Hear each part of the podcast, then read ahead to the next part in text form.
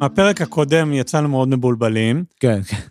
אחד, אתה מדבר איתי, מצד אחד אתה אומר לי מלחמת 30 השנים, מצד שני אתה כאילו קופץ איתי 500 שנה, כן, מסעות כן, צלב, כן. זה, זה, זה, זה, זה, ואני מנסה להבין את הגאפ של איך הגענו מהמציאו את הקפיטליזם, האדם מומצא, עד לרמה שאני ואתה יושבים פה עם כרטיס קול ב-200 שקל, מקליטים פודקאסט על מה שקרה. כאילו, כן. יש פה, אני, אני צריך שתתווך את, את, את הגאפ. כן, כן, אולי, אולי נסביר שנייה איפה אנחנו. אז- היי, אתם על היסטוריה אינטלקטואלית גסה.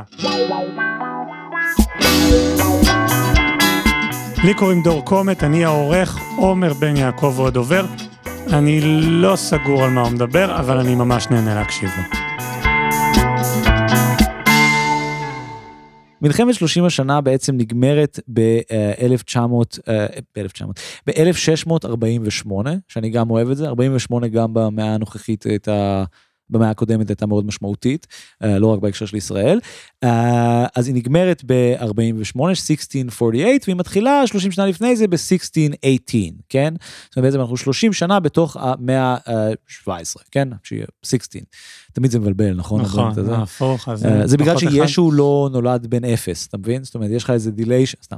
אמ, ובעצם ה-30 שנה האלה הם אולי הדבר שנדבר עליהם הכי פחות, כי הם הדבר הכי פחות מעניין. מה, מה שקורה בתוך ה-30 שנה האלה מאוד מזכיר את מה שקורה במלחמת העולם הראשונה, שזה בעצם, יש מערכת נורא סבוכה של בריתות, כן? יש כאילו אימפריה, נסיכויות אה, וכל מיני כוחות פוליטיים, אה, שמחולקים גם לפי קתולים ופרוטסטנטים, ופשוט מזמברים אחד את השני במשך 30 שנה, אף אחד לא מספיק חזק בשביל לזיין מישהו אחר עד הסוף, וכל פעם נכנס עוד מישהו למכות, אה, בשביל, ונותן מספיק אנרגיה לצד השני בשביל שאפשר לגרור את זה עוד, עוד, עוד כמה שנים. זה נגמר באחד מההסכמים הכי מסובכים ש, שכאילו באמת נוצרו אי פעם, איזה מסמך שעמום, שני מסמכים שעמומים, שבעצם מסדירים את אירופה כפי שהיא היום. אז במובן הזה, זה איפה שאנחנו בעולם, אבל מה שחשוב להבין זה, זה, זה מה בעצם הדברים שהוסדרו באותו רגע. זאת אומרת, מה ה-before ומה ה-after, כן? לפני זה אתה בעולם של כמרים ושיט שואו וחוסר הלימה בין, נקרא לזה, המבנה הכלכלי והפוליטי והדתי והעולם, ואחרי זה אתה בעולם שכאילו יש איזושהי הלימה בין המבנה הפוליטי, מדינות, הדרך שבו שולטים, שזה מין מסגרות לאומיות אה, נסיכותיות או מלאכותניות, אבל שיש בהן מתחיל גלים ראשוניים של דמוקרטיה, ובעיקר יש לך ציבור, זה הדבר הכי חשוב שקורה. זאת אומרת, יש לך בעצם המון פעם ראשונה, יש לך את הדמוס שהדמוקרטיה צריכה, כאילו, את, את, את המסה הקריטית, ויש לך את התנאים פעם ראשונה לייצר את מה שאנחנו נקרא לה החברה המודרנית, שזה אנשים עם תפיסה עצמית, משכילים, או לפחות בשאיפה להשכיל, שלומדים וחוקרים את העולם ובעיקר יכולים לפעול בעולם. אני חושב שזה הנקודה. פעם היית חסר אונים בעולם, ו- ו- וה- וה- והסוף של מלחמת 30 השנה הוא גם הסוף של, של, של בעצם ה phase בהיסטוריה שבו אנשים לא יוכלו לדמיין עתיד בכלל. איך הם הביאו את ה vibe של המדינות, כאילו? אה, אז כאילו רק פרקטיקה, יש לנו את הדפוס, כן. שנותן לאנשים את העצמי, ובמקביל יש את כל ההתארגנות של כלכלה, מדינות, כן, כן, כן. והשילוב הזה, אז הגשר בין שתי הדברים האלה הוא בדיוק, בוא, בוא, בוא, אני חושב שאנחנו כן צריכים שנייה וחצי לדבר על מרטין לותר, כן? זאת אומרת, הוא הבן אדם ש, ש, שזרקנו את שמו, ובטח חמיש, חלק גדול מהמאזינים מדמי, מדמיינים את, את, ה- את המנהיג האמריקאי השחור, אה, כי זה נורא מצחיק שהוא מרטין לותר קינג, אבל מרטין לותר היה בעצם כומר גרמני, ש, ש, שבעצם יוצר את מה שאנחנו קוראים לו פרוטסטנטיות, כן? שהיא, לשם הדיון, protest, כן, זה לא מדויק, אבל לשם הדיון, היא protest, היא מרד אל מול הקתוליות, כן? באותו שלב, אפשר, בגדול, מבחינתנו, העולם הנוצרי הוא די מונוליטי, הוא די אחיד באותו שלב. ולותר יוצר פיצול, והפיצול הזה נובע מ, מ, מ, מ, מהדפוס ומהעיסוק מה, ב, ב, בדפוס גם במובן ה... זאת אומרת, הוא, הוא בעצם בנוי על זה שיש, ש, ש, ש, שאמונה נהיה אירוע פרטי. אז זה נכון שזה קשור גם לזה שיש לך ספר תנ"ך בבית, זה קשור גם לזה שהכומר פתאום הוא לא דמות חזקה, הוא דמות קהילתית, כן? דמיין את הכומר הקתולי שאסור לו להתחתן, שזה כל החיים שלו, אל מול הפסטור, כן? father, כן, כאילו הפריסט, הפריסט הקהילתי, שבפרוטסטנטיות לכמרים מותר להתחתן. כן? זאת אומרת, אתה, אתה, אתה, אתה אדם בשר ודם כי יש לך תפקיד מאוד קטן. הפרוטסטנטיות ומה שלותר בעצם בא ואומר, וזה, וזה דבר נורא מעניין, כי הוא, הוא בעצם שם את ה-99 תזות שלו, זה בעצם מין הכתב תביעה שלו מול הכנסייה הקתולית, ובעצם מתחיל דיון ענקי. אבל זה כמעט לא משנה מה היה הדיון האמיתי שהוא התחיל. מה שמעניין זה שהוא התחיל דיון, כן? פעם לא היה אפשר לדון בכלל, כאילו מין, הרבה מהעיסוק של לותר היה בכלל בהאם אתה בטקס הזה באמת אוכל את הגופה של ישו או לא, כאילו מין, הדיונים התיאולוגיים בנצרות באותו שלב הם באמת טמטום ברמה שאי אפשר להאמין. זאת אומרת, דנים בשאלה האם באירוע הזה שבו אוכלים את הקרקר המזדיין הדוחה הזה, האם הקרקר מסמל את אלוהים, או הקרקר הוא הוא הוא הוא הוא אלוהים. בעצמו. ו- ו- והדיון הזה, שדרך אגב, זה לא בדיחה, זאת אומרת, זה הנושא שפרסם את לותר. לותר מתחיל לפרסם טקסטים על דברים כאלה, ופתאום יש דיון ציבורי. לותר היה בעצם אינפלואנסר של דת. הוא היה הראשון ש- שעשה שערוריות ודיונים סביב נושאים דתיים. עכשיו, במובן הזה, עצם הדיון, עצם הפתיחה של דברים לדיון, עצם היכולת של אנשים לקרוא פסקה ולהגיד, אני מבין אותה ככה, וזלוטר אומר, אני מבין אותה ככה, מחייב איזו חשיבה רציונלית או איזו שפה משותפת, ו- וזה פתח את כל הדבר הזה, ובמובן הזה הרפורמציה, המעבר לפרוטסטנטיות, בעצם באמת מתחיל מהפכה באירופה, והמהפכה הזאת, התמורות שהיא מייצרת, הן בגדול אינסופיות, כי נגיד עוד דבר שהדפוס מאפשר, וזו סתם מחשבה מעניינת, זה ראיית חשבון. אמיתי. זאת אומרת, אתה יכול לעשות קבלות, כן? ראיית חשבון בנויה על היכולת להעתיק טקסט פעמיים, שלי יש קבלה ולך יש את הקבלה במקור, נכון? כל הדבר הזה איננו אפשרי לפני הדפוס, כן? ויש מתאם די מדהים בין המקומות שבו הלותרניות תופסת, הפרוטסטנטיות תופסת, לבין מקומות שבו הדפוס מתפשט. בכל מיני מובנים, כן? עכשיו דיברנו על זה בפרק הקודם בהקשר של הפייק ניוז. זה פייק ניוז זה דבר רע, אבל זה בעצם יוצר איזשהו מעמד חדש, אנשים קוראים, כותבים, אנשי מסחר, וזה קורה בעיקר באזור הולנד, צפון מערב גרמניה, קצת דנמרק. בכלל, זה, זה, בכל דנמרק ושוודיה הפרוטסטנטיות תופסת נורא מהר. Uh, זה בגלל שזה אזורים שבשונה ממרכז אירופה אין נסיכים כל כך חזקים בכלל, ויש ערים כבר, והפרוטסטנטיות תופסת שם חזק. בשוויץ קורה משהו די fucked up, בשוויץ יש איזה אחד בשם קלווין, שהוא שומע את מה שלותר אומר, ואומר, אה, אז בעצם אנרכיה? כאילו מין, ו, ומה שמדהים בקלוויניזם זה שהוא בעצם באמת הפועל יוצא ההגיוני של לותרניות. זאת אומרת, אם, הלותר, אם לותר בא ואומר, כל אחד צריך לקרוא את התנ"ך ולקיים איזושהי מערכת אמונה בשביל עצמו, אמ, והמערכת אמונה הזאת מאפשרת לך להבין אם אלוהים אוהב אותך או לא, מה שבעצם יוצר את ה... את, ה, את המוטיבציה, כן, את המוטיבציה לעבוד, הרשות, הכל ידוע אבל הרשות נתונה, ואתה בעצם עובד בשביל להבין אם, אם אלוהים בעדך או לא, אבל אתה שחררת את הרעיון הזה שכאילו מין אתה יכול לקנות את המקום שלך בגן עדן, אתה יכול אולי להרוויח אותו, אבל אתה לא יכול לקנות אותו בכסף, אתה יכול אולי לגלות אותו, אבל אתה לא יכול זה. ואז אז בעצם קלווין בא ומעלה את זה בעוד רמה, קלווין בא ואומר, אז בעצם הכל זה פשוט ביני לבין אלוהים. זאת אומרת, אז בעצם גם לא צריך לא כמרים ולא מלכים ולא כלום, והוא בעצם מין מגלה את מה שאני ואתה היום קוראים לו ליברטריאני, ליברטריאני, ליברטריאניזם. זאת אומרת, הוא בעצם מגלה שוק חופשי קיצוני, הוא בעצם אנרכיסט במובן הקפיטליסטי של המילה. הוא אומר, כל אחד צריך לנהל את עצמו לבדו, טוב ורע זה בין אדם לבין עצמו, ובסופו של דבר אנחנו יכולים, כאילו מין, אנחנו לא צריכים לקבל את הסמכות של אף אחד, זאת אומרת אין הבדל, אין הבדל בין הקשר של הכומר יש לאלוהים לבין ההבדל, לקשר שלי יש לבין אלוהים. והעמדה הקלוויניסטית הזאת, שהיא עמדה מאוד רדיקלית בסופו של דבר, עמדה שלותר מאוד מתנגד אליה, יש לציין, כי לותר בעצם אומר, כאילו מין, צריך להיות דתיים פשוט בבית, כאילו מין באופן פרטי.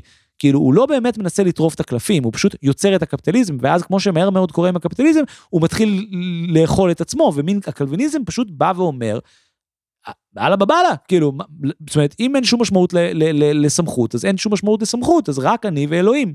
ובאותו רגע בעצם נוצר, מתרחב תכונה חדשה ויש, שמשנה את העולם, והיא יזמות, כן? כן, סורי. והיא יזמות. והיא יזמות, ובסופו של דבר... לא, כן, והיא יזמות. והיא יזמות. קאט. אני חוזר לפה, כן, כן. כן.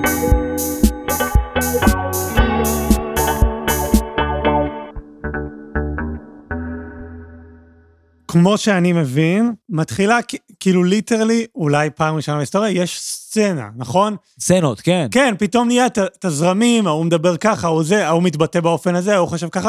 מלא פייק ניוז ברקע. כאילו, אהבתי נניח שנתת את העניין עם ה influencer. כן. תקביל לי אולי... אה... טוב, אני לא יודע. אני כאילו חושש כן, כן. של, ש, ש, שלעולם לא נגיע לאינטרנט. לא, לא, אנחנו, אנחנו בפירוש לעולם לא נגיע לאינטרנט, אנחנו כל הזמן נישאר ב foreplay לאינטרנט, ודווקא זה רגע מאוד מעניין, כאילו לנסות להבין איך, איך השינוי של גישה למידע, ומידע משנה את פני החברה. כי אתה שאלת אותי בעצם, אה, איך הגענו מהדפוס ולותר לזה שיש מדינות, כן? וההסבר לזה הוא שיש בעצם שכבה חדשה של אנשים שמתחילים להיות מין יזמים חתרנים כאלה. והאנשים האלה, עם הזמן בעצם משנים את, ה, את ההיגיון המרחבי הפוליטי. לדוגמה, בתור, נגיד ניקח דוגמה מאוד uh, קלאסית, אבל כאילו נגיד אמסטרדם, כן? אמסטרדם או רוטרדם כ, כערים, הם, הם, הם בעצם ערים שהופכות להיות מרכז כלכלי בעידן שבו בכלל לא כל כך ברור מה המשמעות של כלכלה, אבל הן מצליחות לעשות כל מיני פעולות, וגם ז'נבה, וגם עוד הרבה ערים, נקרא לזה, בין, בין אמסטרדם לבין ז'נבה, uh, לעשות כל מיני דברים שמרכזות די הרבה כסף שם. והם, בשונה מהאציל, שרק בונה לעצמו סוס מזהב שיודע להוציא אש מהפה, זה דברים אמיתיים שהם היו משקיעים בהם, כן, את הזמן, או היה מנסה לבנות אה, בובה שתמשיך להתנדנד לנצח, כן. אה, דברים אי אפשר להאמין, כאילו, בכלל כל העולם של שעונים, מאוד אהבו לבנות שעונים סופר מסובכים, שמודדים כל מיני דברים שאינם זמן, הזיות, פשוט באמת אי אפשר להאמין. זה, אז הם פתאום מתחילים להשקיע דברים, נגיד הם מתחילים לקנות סירות. ומתחילים אה, לשלוח אנשים לעשות מסחר, כן? פעם מדינות היו שולחות אנשים, אבל פתאום יש תאגיד, תאגיד הולנדי, הוא אחד מהתאגידים הראשונים בעולם, והוא מתחיל לשלוח חבר, אה, בעצם אה, מין משלוחים כלכליים כאלה, ופתאום האנשים שמנהלים את החברה הם כוח מאוד חזק, הם, הם סוג של מרק צוקרברג, ג'ף בזוסים כאלה, כן? אז פתאום יש לך בעצם מין דמות חדשה עם כוח חדש. זה פעם ראשונה. פעם שנייה, השאלה הדתית היא גם שאלה נורא משמעותית. זאת אומרת, בסופו של דבר, אה, יש, יש מלחמה אקטיבית מצד הכנסייה הקתולית למנוע התפשטות הפרוטסטנטיות. ככל שהפרוטסטנטיות מתפשטת, זה נהיה סוגיה פוליטית על חופש דת. ואז יותר ויותר מקומות ברחבי המבנה הפוליטי הזה המוזר שתיארתי לך, של נסיכויות, בעצם דורשים חופש דת. ואז החופש דת הזה מעורר שיחה על זכויות, ופתאום אתה בשיחה של זכויות, ופתאום השאלה האם כל המדינות שהן תחת האימפריה הרומית חייבת, חייבים כולם להיות קתולים, נהיית שאלה נורא משמעותית.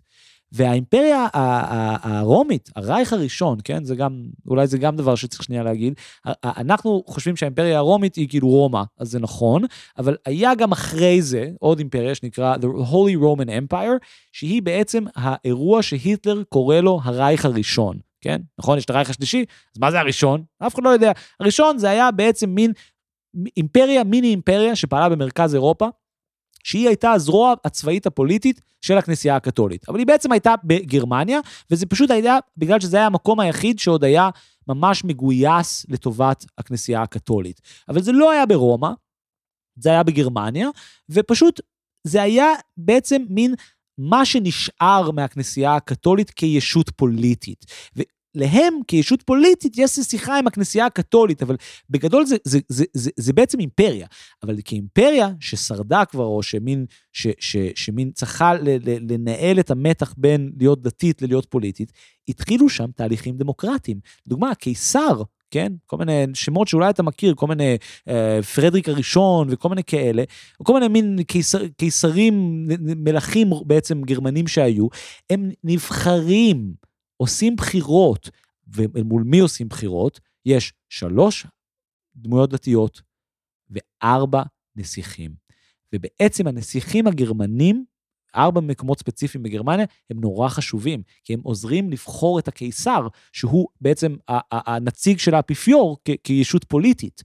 ו- וזה דבר נורא מעניין, כי ברגע שהם מתחילים להיות פרוטסטנטים, מתחיל להיות שם בעיה. ואז יש מתח בעצם בין מי שנותן סמכות פוליטית לבין מי שנותן סמכות דתית, כן? לא יודע אם זה היה ברור, אבל כאילו, יש אפיפיור ברומא, אבל אין רומא כעיר, אבל אין אימפריה רומית יותר, כן? יש מלא מדינות שהן קתוליות, אבל לא כל המדינות הקתוליות האלה רוצות להיות כפופות לאפיפיור. לדוגמה, צרפת. צרפת לא כזה רוצה להיות כפופה לאפיפיור, היא רוצה להיות המלך של צרפת, כן? זאת אומרת, גם אנגליה, הם באותו שלב מאוד קתולים, אבל הם לא רוצים שהאפיפיור ינהל אותם. המלוכה נוצרת כתשובה לשליטה של הכנסייה הקתולית. וה-Holy Roman Empire, שפועל משנת 800 עד בעצם מין uh, 600, שנת 650 בערך, שהדבר הזה נגמר, כן? בגדול, כן? Um, למרות שלא משנה, כן? האימפריה הזאת שפועלת היא בעצם הניסיון של הכנסייה הקתולית לשמור על ישות פוליטית. והישות הפוליטית הזאת בעצם נשמרת באיזה כמה אזורים בגרמניה, ויש שם את התהליכים האלה, זה מה שנורא מעניין. הקיסר הפוליטי, כן, הנציג הפוליטי של האפיפיור, נבחר על ידי שלוש ארץ' בישופס, וארבע אלקטורים. והאלקטורים האלה הם בעצם נסיכים מגרמניה, ועם השנים הם יהפכו להיות פרוטסטנטים, וזה מייצר בעיות, ופתאום צריך לנהל כל מיני שאלות, דיונים על חופש התארגנות וחופש דת, וכל הדבר הזה בעצם חושף את זה שאין קשר בין מי ששולט בך לבין מי שבאמת חזק, לבין החיים שלך. זאת אומרת, וזה, וזה חתיכת תמורה משוגעת, כן? עכשיו, זה המקומות שהכי מזכירים את המציאות שלנו, כן? זאת אומרת, זה בדיוק העולם. אנחנו גדלנו בעולם של מדינות, כן? עם תקשורת, כן? אז מקסימום יש לך בן דוד באמריקה, אתה יכול להרים לו טלפון. ברגע שנוצר הרשתות החברתיות, פתאום אתה יכול להיות חלק מסצנה של פודקסטרים, פתאום אני חלק מסצנה של עיתונאים. בעצם יש ניתוק בין הקהילה שלנו לבין המציאות הפיזית שלנו. במובן הזה האינטרנט מערער בצורה מאוד בסיסית על מדינת הלאום והמבנה הפוליטי שאנחנו חיים בו בגדול מאז שלום וסטפליה, שבנוי על הדפוס. הדפוס מייצר שפה משותפת, עכשיו יש עיתון משותף, עכשיו כולנו קוראים גרמנית, או צרפתית, או איטלקית, ועכשיו יש את איטליה, גרמניה וצרפת, כן, בקווים כלליים. ומאז באינטרנט, ששובר את תקשורת ההמונים, התקשורת ההמונים שיוצרת את ההמון ואת מדינת הלאום, והיא מפרקת אותו לכל מיני קטגוריות, כן? אבל זה שכל המאמינים של QAnon, כן? או כל המאמינים של כל התיאוריות קונספירציות בעולם יכולים להתאחד עכשיו ולתקשר אחד עם השני. זה לא במקרה. זאת אומרת, לא במקרה אנחנו רואים את אותו תיאוריות קונספירציות בכל העולם, כי, כי, כי זה יושב על אותו דבר. האינטרנט מפרק את, ה, את, ה, את התפקיד, לפחות של התקשורת, כן? ביצירת מציאות משותפת. דוגמה מאוד טריוויאלית, כן? תחשוב, תחשוב על, על הפיד של הפייסבוק. הפיד של הפייסבוק יוצר מצב שבו כל אחד מאיתנו רואה ניוז אחר. במובן הכי בסיסי, אנחנו כבר לא קוראים את אותו עיתון. זאת אומרת, עד לפני 40-50 שנה, היה מקסימום 6-7 עיתונים, אז אולי אם היית שמאלני היית קורא הארץ ולא ידיעות אחרונות, אבל היה איזה האחדה של, של השיח הציבורי, אולי הייתה פרגמנטרית, אולי הייתה שבורה. ו- ו- ואנחנו רואים פה בדיוק את זה, זאת אומרת, השורשים של הדברים האלה הם, הם, הם הפורפליי למלחמת 30 השנה. בגלל זה אני באובססיה, כי לפי ההקבלות שאנחנו עושים, זה אומר שאנחנו לקראת מלחמה. בום.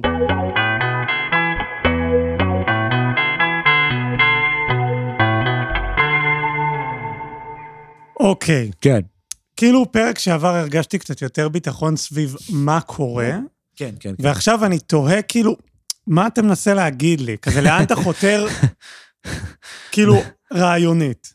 אני חותר רעיונית ל, ל, לנסות להבין את המין, נקרא לזה, הקשר בין כלכלה, חברה, תקשורת, פסיכולוגיה, כאילו מין, מה, מה, מה, מה, מה הפרדיגמות המארגנות שכאילו מין הובילו אותנו עד לפה. אני חושב שאנחנו מתייחסים בצורה נורא פשטנית להיסטוריה ולמציאות שלנו, כן? ואני חושב שכשאנחנו מסתכלים על האינטרנט או על טכנולוגיה, אנחנו משתמשים בשפה נורא מטומטמת. לדוגמה, אנחנו משתמשים בשפה שקשורה באינטרנט וטכנולוגיה, בזמן שזה דרך נורא מפגרת לחשוב על האינטרנט. זאת אומרת, לדוגמה, אתה לא שופט כאילו מין, אתה, אנחנו בעצם מתייחסים לכל המציאות הטכנולוגית שלנו כאירוע ההיסטורי. אומרים, אין, אין לזה שום רקע. ואם יש איזה רקע, אז הוא ב nineties, או מקסימום ב seventies, או גג במלחמת העולם השנייה. גג, גג, גג. אבל זה, זה, זה לא נכון. ואז המחירים של זה, זאת אומרת, האינטרנט נוצר כפנטזיה בעיניי, בערך בתקופה הזאת. זאת אומרת, בערך איזה מין לייבניץ, אה, הפילוסוף, גוטפריד, אה, כאילו, אה, גוטפריד לייבניץ, כותב על הרעיון של ספרייה שמכילה את כל הספרים בתוכה שאפשר לדמיין. הוא מדמיין, הוא מדמיין מקום שיש בו את כל הידע של העולם, כן? יש לנו המון פנטזיות ודימויים של אינטרנט שקודמים לאינטרנט, ואם אנחנו לא נבין את הפנטזיות האלה, אז אנחנו באמת אה, נגיד דברים נורא מטומטמים. אני אתן דוגמה לדבר נורא מטומטם שאנחנו אומרים על האינטרנט. לדוגמה, אני ראיתי, יש את הדוקו הזה שנהיה נורא פופולרי על הפטריות. מכיר את זה? איך כן. הפטריות זה זה? פנגס. פנגס, כן, magical פנגס. יש שם יש שם את המשפט שהוא בגדר אולי אחד מהמשפטים הכי מטומטמים ששמעתי בחיים שלי, והוא פנגס is the first internet. מה? הפטריות זה הרשת הראשון, זה האינטרנט הראשון, למה? כי זה רשת, אתה מבין? אז מה אנחנו עושים כחברה? אנחנו לוקחים את הדימוי של רשת, אינטרנט, ומשליכים אותו על פטריות. ואנחנו רואים שהפטריות הם האינטרנט הראשון. זה הדבר הכי מטומטם שאתה יכול להגיד, זה כמו להגיד שהגוף שלי הוא אינטרנט, כי יש רשת מערכת דם בתוכו.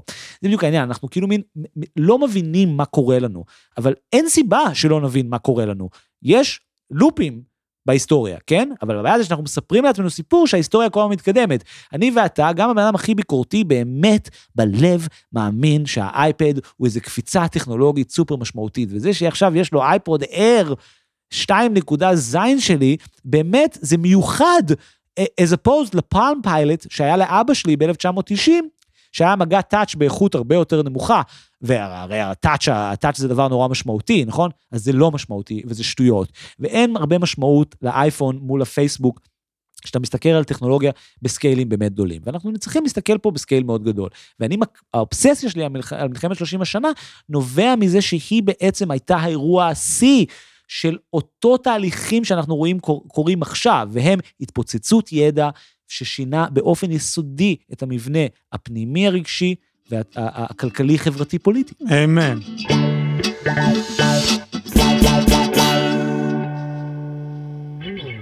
השקענו פרק וחצי בכאילו ל- ל- ל- לצלול לאימא של ההיסטוריה וזה. אולי דווקא תגיד מילה על ה... כאילו, לא יודע, אולי אני ואתה לא תופסים את ההווה אותו דבר. כאילו, כן. אתה, אתה, זה מאוד המקצוע שלך, אתה בזה, אתה חוקר את זה, אתה, אתה חי את זה, אבל אני כאילו, בסדר, כאילו, פייק ניוז, שמה, כן, זה, כן. הוא כאילו, אני לא מאמין לאף אחד, כאילו, גם כן, כאילו כן, מין... כן. אז- השאלה זה אם אתה כאילו... טוב, sorry. כן, לא, אז, אז, אז מעניין אותי כאילו מה ה take שלך ל... בוא תגיד לי, תן לי את ה take שלך להווה בשביל שאני אבין כאילו מה קרה בשלושים השנה. אני חושב שהשאלה, מה בכלל נחשבת ההווה, היא השאלה בעצם הכי מעניינת. כי בעצם הקרב שאני מנסה לנהל הוא שאנחנו בהווה. אני מנסה לטעון שאנחנו בהווה. וכל העולם סביבך מנסה לטעון שאנחנו בעתיד. ואנחנו לא בעתיד, אחי, אנחנו בהווה. זה בדיוק העניין. מכרו לנו שאנחנו בעתיד, והרעיון הזה שאנחנו בעתיד הוא דבר מאוד משמעותי, הוא פועל יוצא של החדשנות, פועל יוצא של שיח על טכנולוגיה, והוא בעיקר פועל יוצא שזה שפייסבוק ואפל ואמזון צריכות לייצר את האשליה שהן באמת עושות משהו בר משמעות בעולם, כן?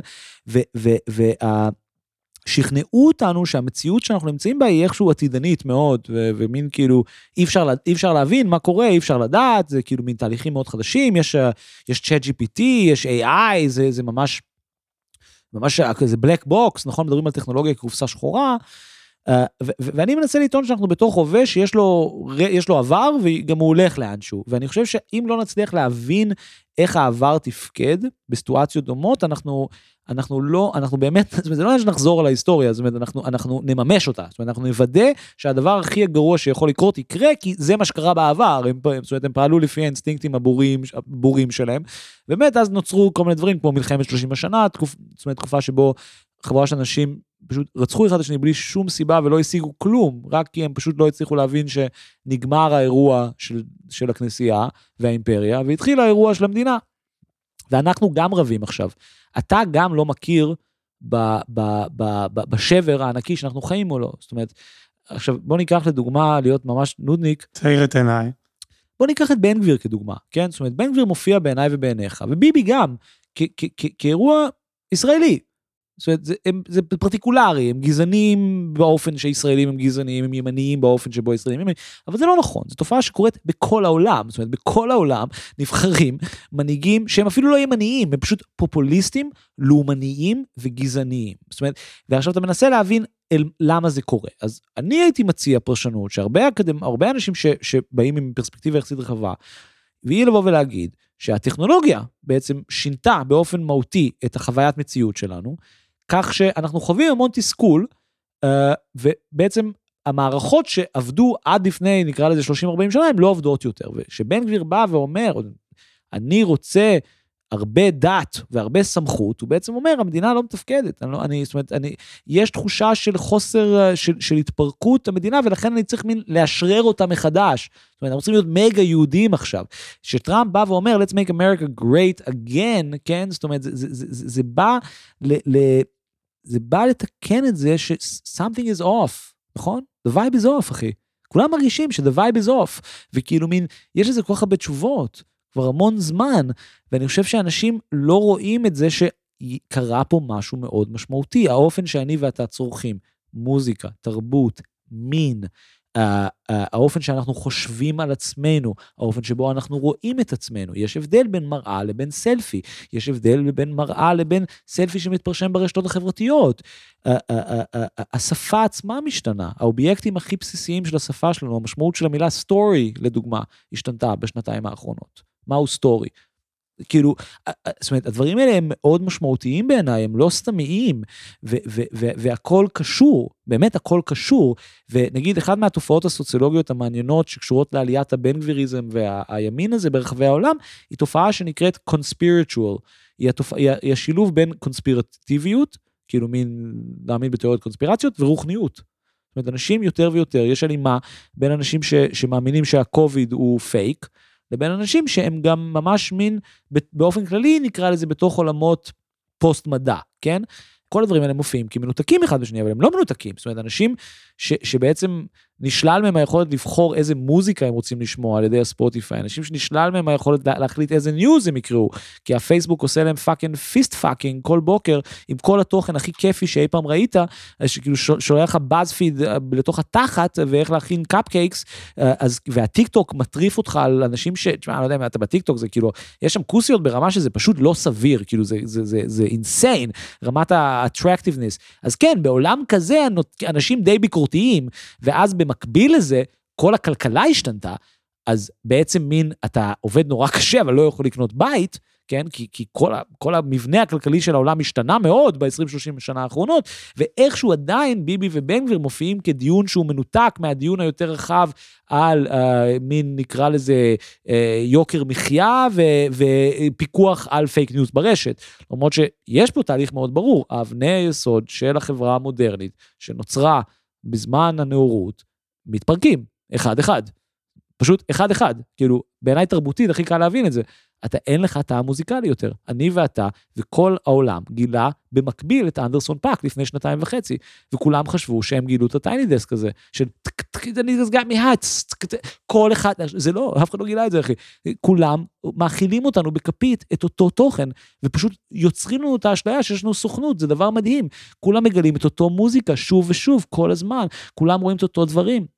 זה שבזמן הקוביד אנשים ראו Friends ב loop, זה אינדיקציה לחברה חולה, אמיתי.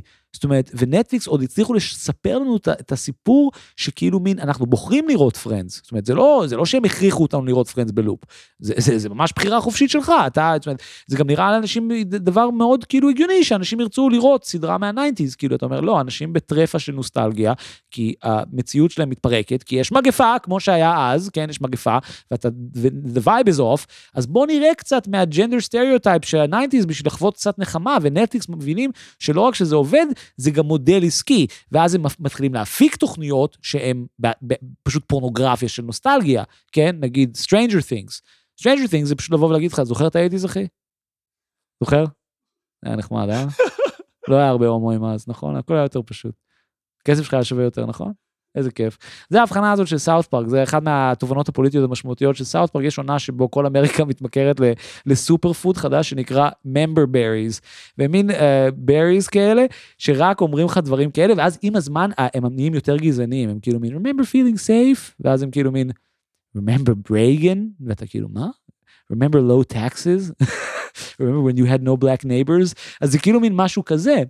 וכל הדברים האלה קשורים, אז למה אנשים want to make America great again, כשהם גם לא יכולים לבחור לעצמם אפילו איזה סדרה לראות, ומכריחים אותם לראות תוכן מהעבר, כי זה משתלם מבחינת המודל העסקי של זכויות יוצרים, ואז נטפליקס משכנעת את עצמה גם שזה ממש שווה, ומייצרים תוכן נוסטלגי, זה פשוט סכנת נפשות.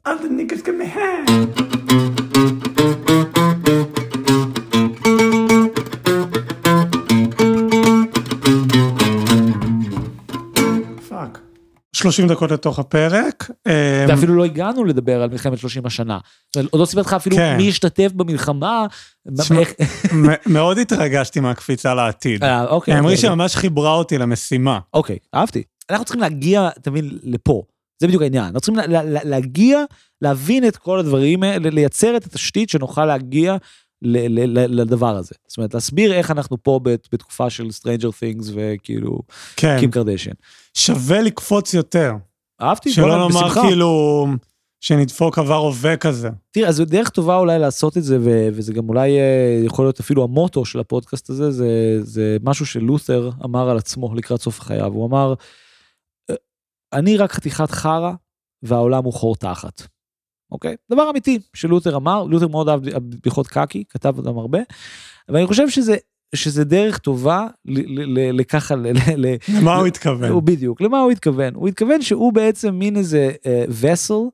מה זה vessel? הוא מין, ה- הוא הכלי, כן? ש... שדרכו אה, היקום חרבן החוצה משהו. ואני חושב שזו אמירה די יפה, כי גם אני חושב שהרעיון שמין אה, אנשים כותבים גסויות, הוא די משמעותי, כאילו מין, זה אחד מהדברים שהתאפשרו עם הדפוס, כמו שאתה כאילו מין באינטרנט אנחנו כותבים דברים מפגרים, כן? אז זה שלותר גם כתב דברים כאלה, אבל גם עצם האמירה עצמה, זאת אומרת בעצם אני ואתה גם, אנחנו שתי חתיכות חרא, כן? והעולם הוא חור תחת, ואנחנו פשוט הולכים לנסות לחרבן את, ה, את ההיסטוריה, באמת, את, ה- את, את, את, את כל ההיסטוריה האינטלקטואלית שהביאה אותנו למצב המוזר הזה שאנחנו בו היום, שהוא גם המצב האובייקטיבי, שנקרא לזה תמורות ב, ב, בשדה של תקשורת, אבל זה גם המקום הכן פסיכולוגי הזה, כאילו זה גם היסטוריה של הפסיכולוגיה של הבן אדם, אתה מבין? וכאילו מין, איך הוא אוכל את החרא של העולם. אני חושב שזה זה דבר נורא מעניין, כי בעצם כאילו מין, זה הדבר שהכי רחוק מאיתנו, כאילו אנחנו, אנחנו לא יכולים לדמיין שהם היו אנשים, אתה מבין? היו, באמת, כאילו יש בזה משהו משוגע, כאילו היו אנשים שכאילו הכמרים עבדו עליהם ו- ו- ו- ו- וניצלו אותם, כן? ואנחנו אנחנו לא מבינים שאפילו עצם זה שיש לנו חוויה אוניברסלית של בני אדם, היא פועל יוצא של הדבר הזה. זאת אומרת, לא היה ניתן לדמיין אדם אוניברסלי לפני שיש קריאה וכתיבה וכל מיני דברים כאלה. ואני חושב שזה מה שמעניין אותי, כן. היה- לי איזה סגירה, פשוט שכחתי אותו כמובן. אה. קאט! כן, כן. ככה הפרק הולך להסתיים. בדעות. אוקיי, יש יש לנו את זה. סבבה, יאללה. עכשיו שסיימתי לערוך, אני טיפה מובך מכמות הכאילו שאני אומר, אבל בכל אופן, עד כאן היסטוריה אינטלקטואלית גסה. תודה רבה לעומר בן יעקב על הידע, ללהקת בסיסטיות על המוזיקה המקורית. לי קוראים דור קומט, אני הפקתי וערכתי את הפרק הזה, אנחנו נשתמע, ביי.